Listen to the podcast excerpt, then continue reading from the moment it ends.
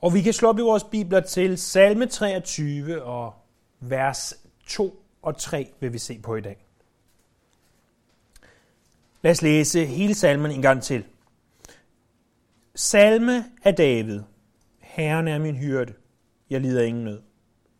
Han lader mig ligge i grønne enge, og han leder mig til det stille vand. Han giver mig kraft på ny, og han leder mig i rette stier for sit navns skyld. Selvom jeg går i mørkets dal, så frygter jeg intet ondt, for du er hos mig. Din stok og din stav er min trøst. Du dækker bord for mig, for øjnene er mine fjender. Du salver mit hoved med olie. Mit bæger, det er fyldt til overflod. Godhed og troskab følger mig, så længe jeg lever. Jeg skal bo i Herrens hus alle mine dage. Vi indledte sidste gang salmen med at tale om, at det er en salme. Det er den mest elskede af alle salmerne. Vi sagde, at Spurgeon beskrev den som nattergalen blandt salmerne. Vi så på, hvad en salme er, nemlig en form for lovsang. Vi så også, at den var af David.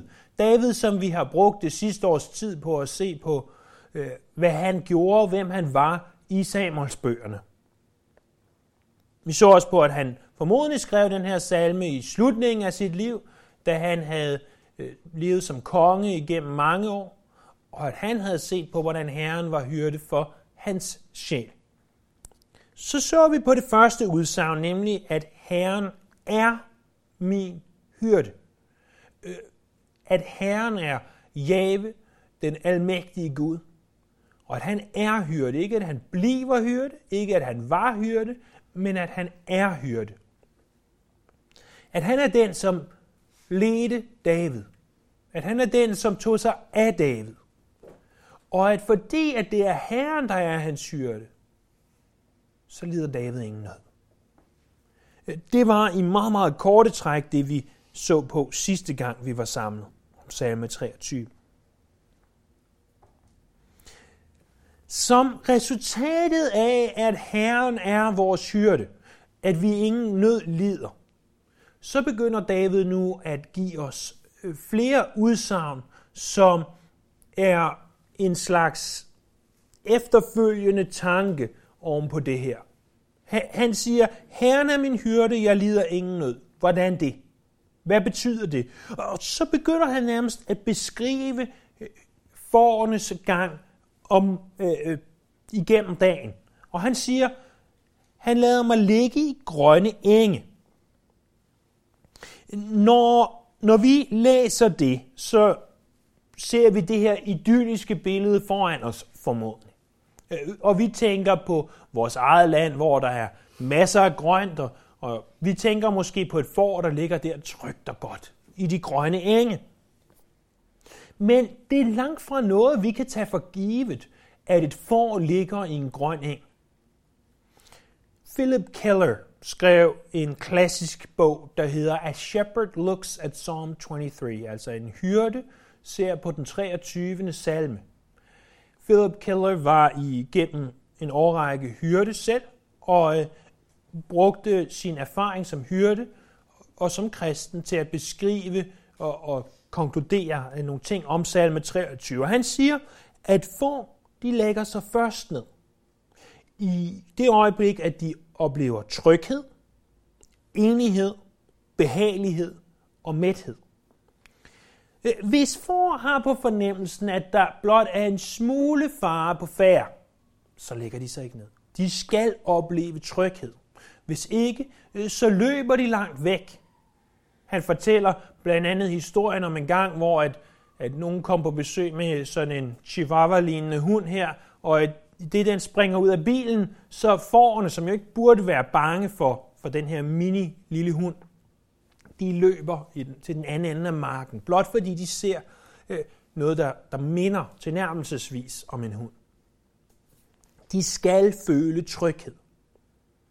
Han beskriver også, at hvis fårene ikke er enige, og det vil sige, at får, de kan altså godt med vores udtryk slås indbyrdes. Og hvis de gør det, så er de på deres tær eller hove, eller hvad sådan nogle de går på, og de lægger sig ikke ned. Der er nødt til at være enighed. Der er også nødt til at være en form for behagelighed. Hvis fluer eller andre dyr, de sætter sig på fårene, så lægger de sig ikke ned. Undskyld mig.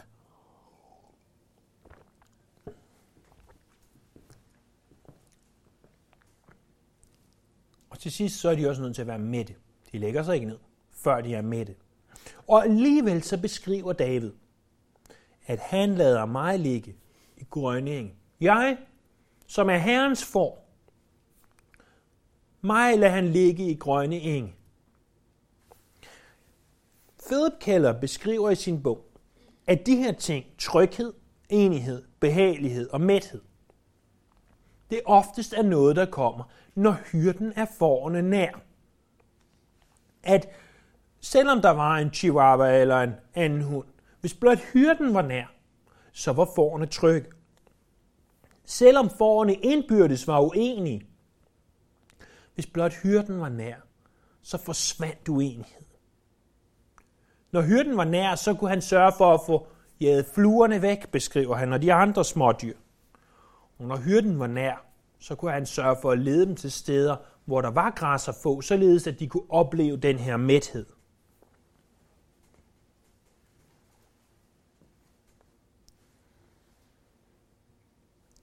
Det er, venner, når vores hyrde, hyrdernes hyrde, når han er nær,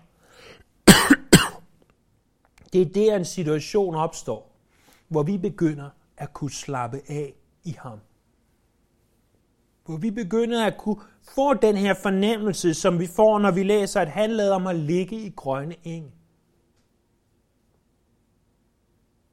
Det er kun ved nærheden med ham, ved det tætte fællesskab med ham, at det her det opstår. Det er ikke bare det, at fårene ligger ned, der er usædvanligt. Det er også det, at der er grønt græs. Og det kan vi have rigtig, rigtig svært ved at sætte os ind i, når vi hele året rundt nærmest kan have grønt græs. I Judæas ørken var grønt græs langt fra, og er grønt græs langt fra en selvfølge. Det er sparsomt, og det er noget, hyrden må søge efter. Så en grøn eng, når vi tænker på konteksten af Judæa, bør give os en dyb følelse af tryghed, omsorg og hvile.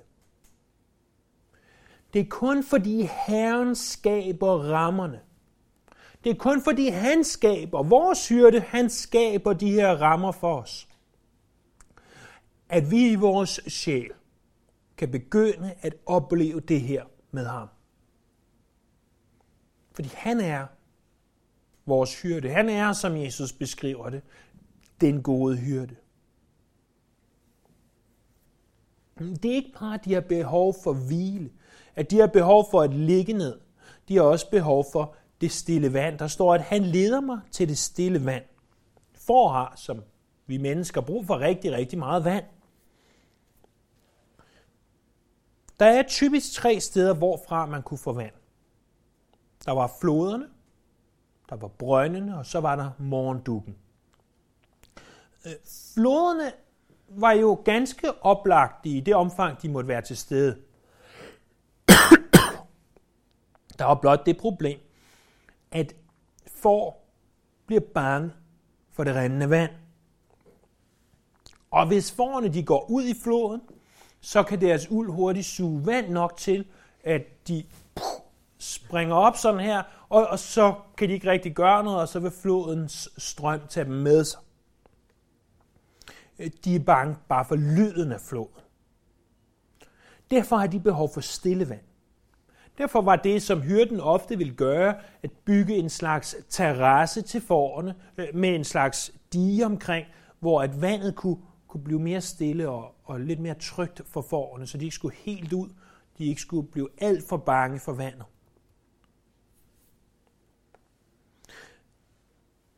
En anden mulighed for at få vand, det var fra en brønd. En brønd på måske 30-40 meters dybde, hvor at hyrden måtte hive vandet op. Hyrden ville gennemgå store trængsler for at skaffe vand til sin får. Problemet er, at i Judæa, hvor David var, der var blot 5 kilder, der kunne give sådan her brønde, og derfor så var det sjældent den måde, som fårene egentlig fik vand på.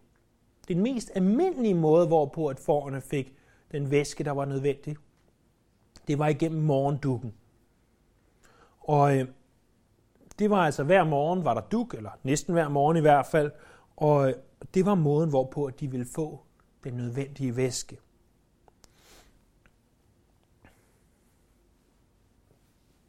Noget vi i vores hverdag måske ikke tænker så meget over, som vi burde, så er det stilheden i vores liv, for den mangler. At vi har de her smartphones, som måske ikke så tit gør os smartere, men ofte mere stresset. Det er meningen, de skal holde styr på vores liv med kalender og kontakter og alt muligt andet. Men i virkeligheden, så gør det, at der er mere larm i vores liv.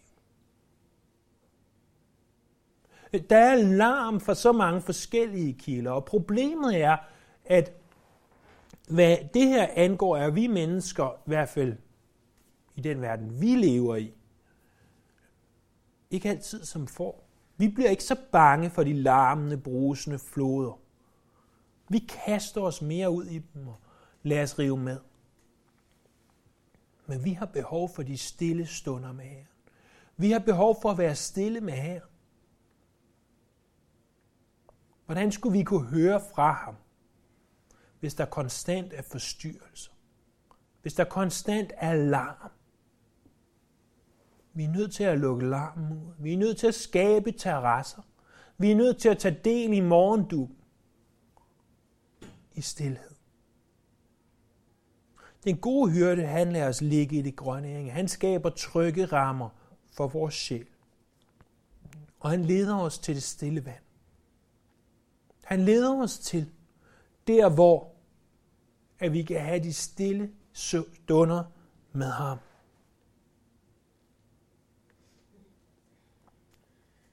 Men der er noget mere, som den gode hyrde, han gør. Han giver mig kraft på ny. Får er også til mit svage dyr. Og problemet med får, det er, at de faktisk ofte vælter. Og så ligger de der og spræller med benene opad. Og så har de behov for hyrdens hjælp. Hvis hyrden ikke hjælper dem, så vil de dø inden for ganske kort tid. Der er typisk 3 grunde til, at et får kommer til at ligge på den måde. Det er, at de går rundt, og så leder de efter. De har inde de her 4 kriterier, vi taler om tidligere opfylder, og de vil lægge sig ned. Og så ligger de så et blødt sted. Et sted, der er for blødt. Og så triller de rundt, og så ligger de med benene i vejret, og så kan de ikke selv komme tilbage igen. Et andet problem, det er simpelthen, hvis de har for meget uld. Hvis de har så meget uld, så at de til sidst ikke kan styre det, så vil de trille rundt. Og så en tredje mulighed er simpelthen, hvis fåret er for fedt, så vil det også have større tendens til at trille rundt og ligge der med benene i vejret. Nu er der ikke så mange af jer, der nødvendigvis har små børn og er indlagt til indimellem at se tegnefilm mere eller mindre frivilligt. Men der eksisterer den her ganske sjove tegnefilm, hvor de faktisk ikke siger noget som helst, men den hedder Shaun the Sheep. Og den handler om det her får Shaun, som er ret så fantastisk og kan ret mange ting. Men en af de får, som er på den her gård sammen med Shaun the Sheep, det er det fede får. Og det fede får, han spiser alt, simpelthen. Så hvis der er noget, der mangler, så er de sikre på, at han har spist det, eller det gemmer sig ind i hans uld. Og han er altså det fede får. Jeg kan kun se ham for mig, når jeg tænker på det her. Det store fede får, der har alt for meget uld og alt for fedt, og ofte kommer galt af sted. Som kristne er der forskellige årsager til, at vi kommer til billedligt talt at ligge med benene i vejret og sprælle, som de her får. En mulighed er ganske simpel, at vi lægger os for blødt. Vi går på kompromis. Vi siger, at vi vil ligge på de bløde steder. Så begår vi kompromis, og så bliver det værre og værre. Og til sidst så ligger vi der og spræller helt hjælpeløse. Et andet er, at vi åndeligt set har for meget uld, eller måske er for fede, og vi har behov for at komme af med nogle ting, få lettet nogle ting, få lettet nogle byrder.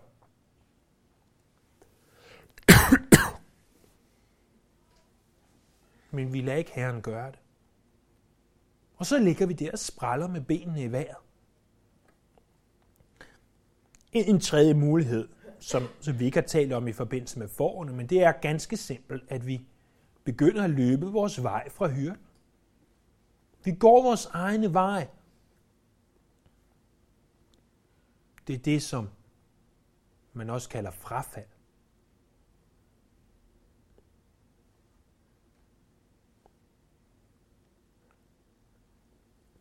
Når jeg tænker på David, og tænker på alt det, som han gennemgik, så, når han har skrevet det her, og har kendt så meget til får, som han gjorde, så kan jeg ikke lade være med at tænke på, at David må have følt sig som et får så ofte. Når han havde problemer med Saul, når han syndede med Batseba, når han havde problemer med Absalom, når han lavede folketællingen uden at det var Herrens vilje, så må han have følt sig som et får, der skulle vendes rundt igen.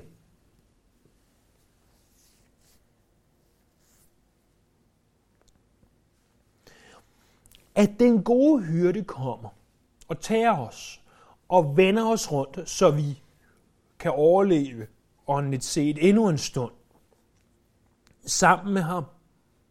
Når vi ligger der og spræller og råber, hjælp mig, hjælp mig, og han så gør det, så er det jo ganske enkelt selve kernen i evangeliet. Vi er til stadighed syndere, der har behov for at blive vendt rundt. Det er ganske simpelt, det vi er. Og det var netop derfor, Jesus kom. Den gode gamle Spurgeon beskriver i forbindelse med sin gennemgang af det her.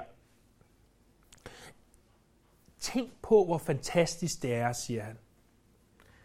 Forestil dig nu, at du mødte en engel. En engel, som ikke anede noget om frelsesværket og det, som Jesus har gjort. Og englen begynder så at tale med dig. Og du siger så, hej engel, det må da være fedt at bo op hos Gud. Og det var da meget vildt, det der Jesus gjorde for os alligevel. Og englen siger, hvad mener du? Jo, at han blev menneske. At hvad blev han? Menneske? Sådan en ligesom dig? Ja, sådan en ligesom mig. Nå, det forstår jeg ikke noget af, siger englen. Hvorfor blev han det? Jo, men det var så han kunne leve et fuldkommen liv. Så slog de ham godt nok ihjel. Slog de Gud ihjel? Ja, på den mest brutale måde. Hvad gjorde de? Ja, de slog Gud ihjel, siger englen. Men altså, det er jo ikke noget problem, for han opstod jo på den tredje dag. Og englen ser helt forvirret ud i øjnene. Og i det du så fortsætter din samtale og begynder at beskrive, Bibelen fortæller os, at ved troen på Jesus, så tager han alle vores synder, fortid, nutid og fremtid. For alt det, som han har gjort for os. Og englen bliver bare mere og mere måbende og siger, hold da op, hvor er det fantastisk. Hvor er det utroligt, hvad Jesus gjorde for dig. Jeg ved godt, han er fantastisk. Vi ser ham og tilbeder ham i himlen, men jeg anede ikke det her, siger han. Og så siger englen, jamen, er du ikke bare så ovenud lykkelig? Er du ikke bare så taknemmelig? Så foretager I jer vel heller ikke andet her på jorden, end at tilbede ham, fordi han gjorde det for jer.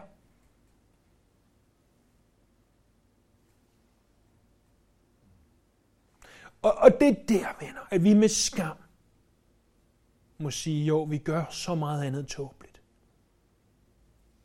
Jeg ved godt, at vi skal leve et liv, og vi skal have styr på alle mulige ting. Men tænk over, hvor meget af vores liv, der går med ligegyldigheder. At hvor englen vil sige, hold op, hvor er det utroligt. Tilbeder du ham så ikke med hele dit liv og i alt, hvad du gør?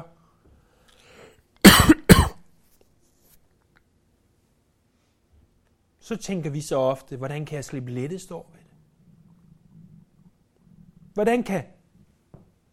Hvordan kan jeg sørge for at holde min konto hos Gud på en måde, så at han stadigvæk måske synes lidt om mig, men måske kommer og vender mig rundt, når jeg ligger der og spræller med benene op, men så helst ikke så meget mere. Det burde være helt omvendt for hver en af os.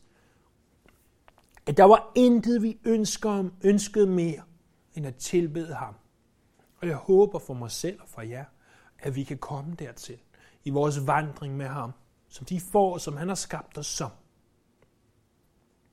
Det, der er så fantastisk ved evangeliet, det er, at uanset hvad du gør, uanset hvad du ikke gør, så kommer han og vender dig rundt alligevel.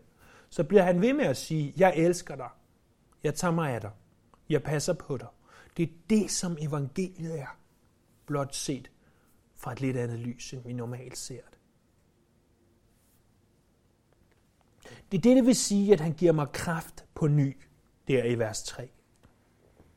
Han giver mig kraft på ny, han vender mig rundt, således jeg kan fortsætte min vandring med ham. Og hvad gør han så mere?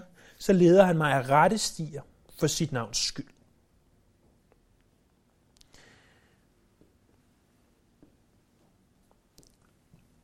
Får er næsten lige så dovne som os mennesker. Hvis de ikke bliver ledt til et nyt sted, så bliver det samme sted og bliver ved med at spise græsset. Og så ved vi godt, hvad der sker, så til sidst er der ikke mere græs, så til sidst er der ikke mere at spise, og så til sidst så dør græsset, må det ske det sted, og det kommer aldrig igen, og ja, det bliver ødelagt.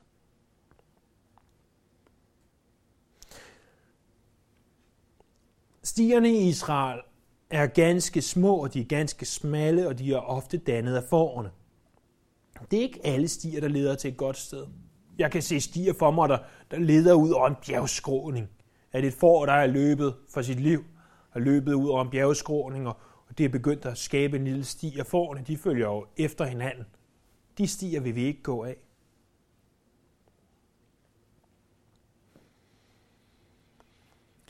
De stier, som der taler om her, det er de rette stier, eller det, som man også ofte gør på engelsk, oversætter som retfærdighedsstierne. De retfærdige veje. For Gud, som vores hyrde, han leder os af retfærdige veje. Hvis du står over for et valg og siger, skal jeg gøre noget uretfærdigt, eller skal jeg gøre noget retfærdigt, så ved du, at han ikke leder dig til det uretfærdige. Du ved, at han altid leder dig til det retfærdige. For han leder dig af de rette stier, af de retfærdige stier, selvom de er smalle, selvom du ikke altid ved, hvor de leder hen, så er det ham, der leder dig af de retfærdige stier. Hvorfor gør han det? Han gør det ikke, så du kan få ære og hæder. Han gør det ikke, så jeg kan få flere stjerner på mine skuldre.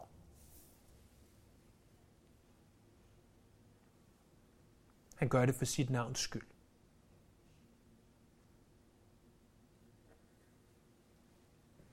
Han gør det, for at han må få æren. For at i det, vi lever med Jesus, i det, vi vandrer med ham igennem et liv, så vil vi, hvis vi vandrer med ham, i stadig stigende grad begynde at leve mere og mere retfærdigt.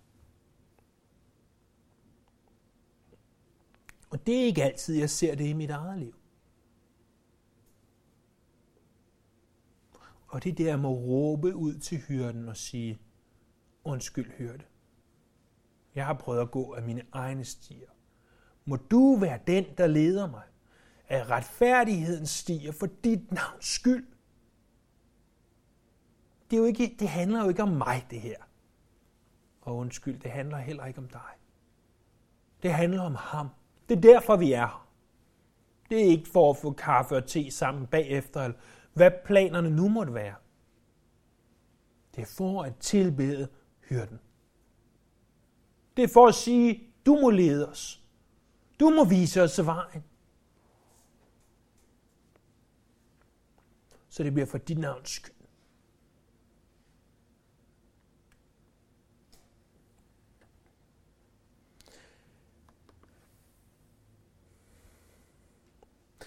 Jeg håber og beder til, at Herren er din hyrde. Jeg håber og beder til, at du oplever at ligge i grønne enge. At blive ledt til det stille vand og tage del i det stille vand. Jeg håber, du har oplevet at få kraft på ny. Og du ønsker at lade dig lede af rette stier for hans skyld. Lad os bede.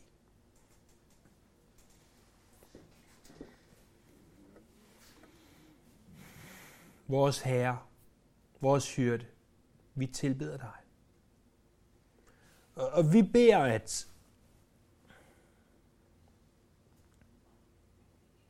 at vi som englen, rent fiktivt, sagde, vil bruge og dedikere vores liv til at tilbede dig. Det er i sandhed det, du fortjener. Tak, at du er vores hyrde. Tak, at vi aldrig lider nød.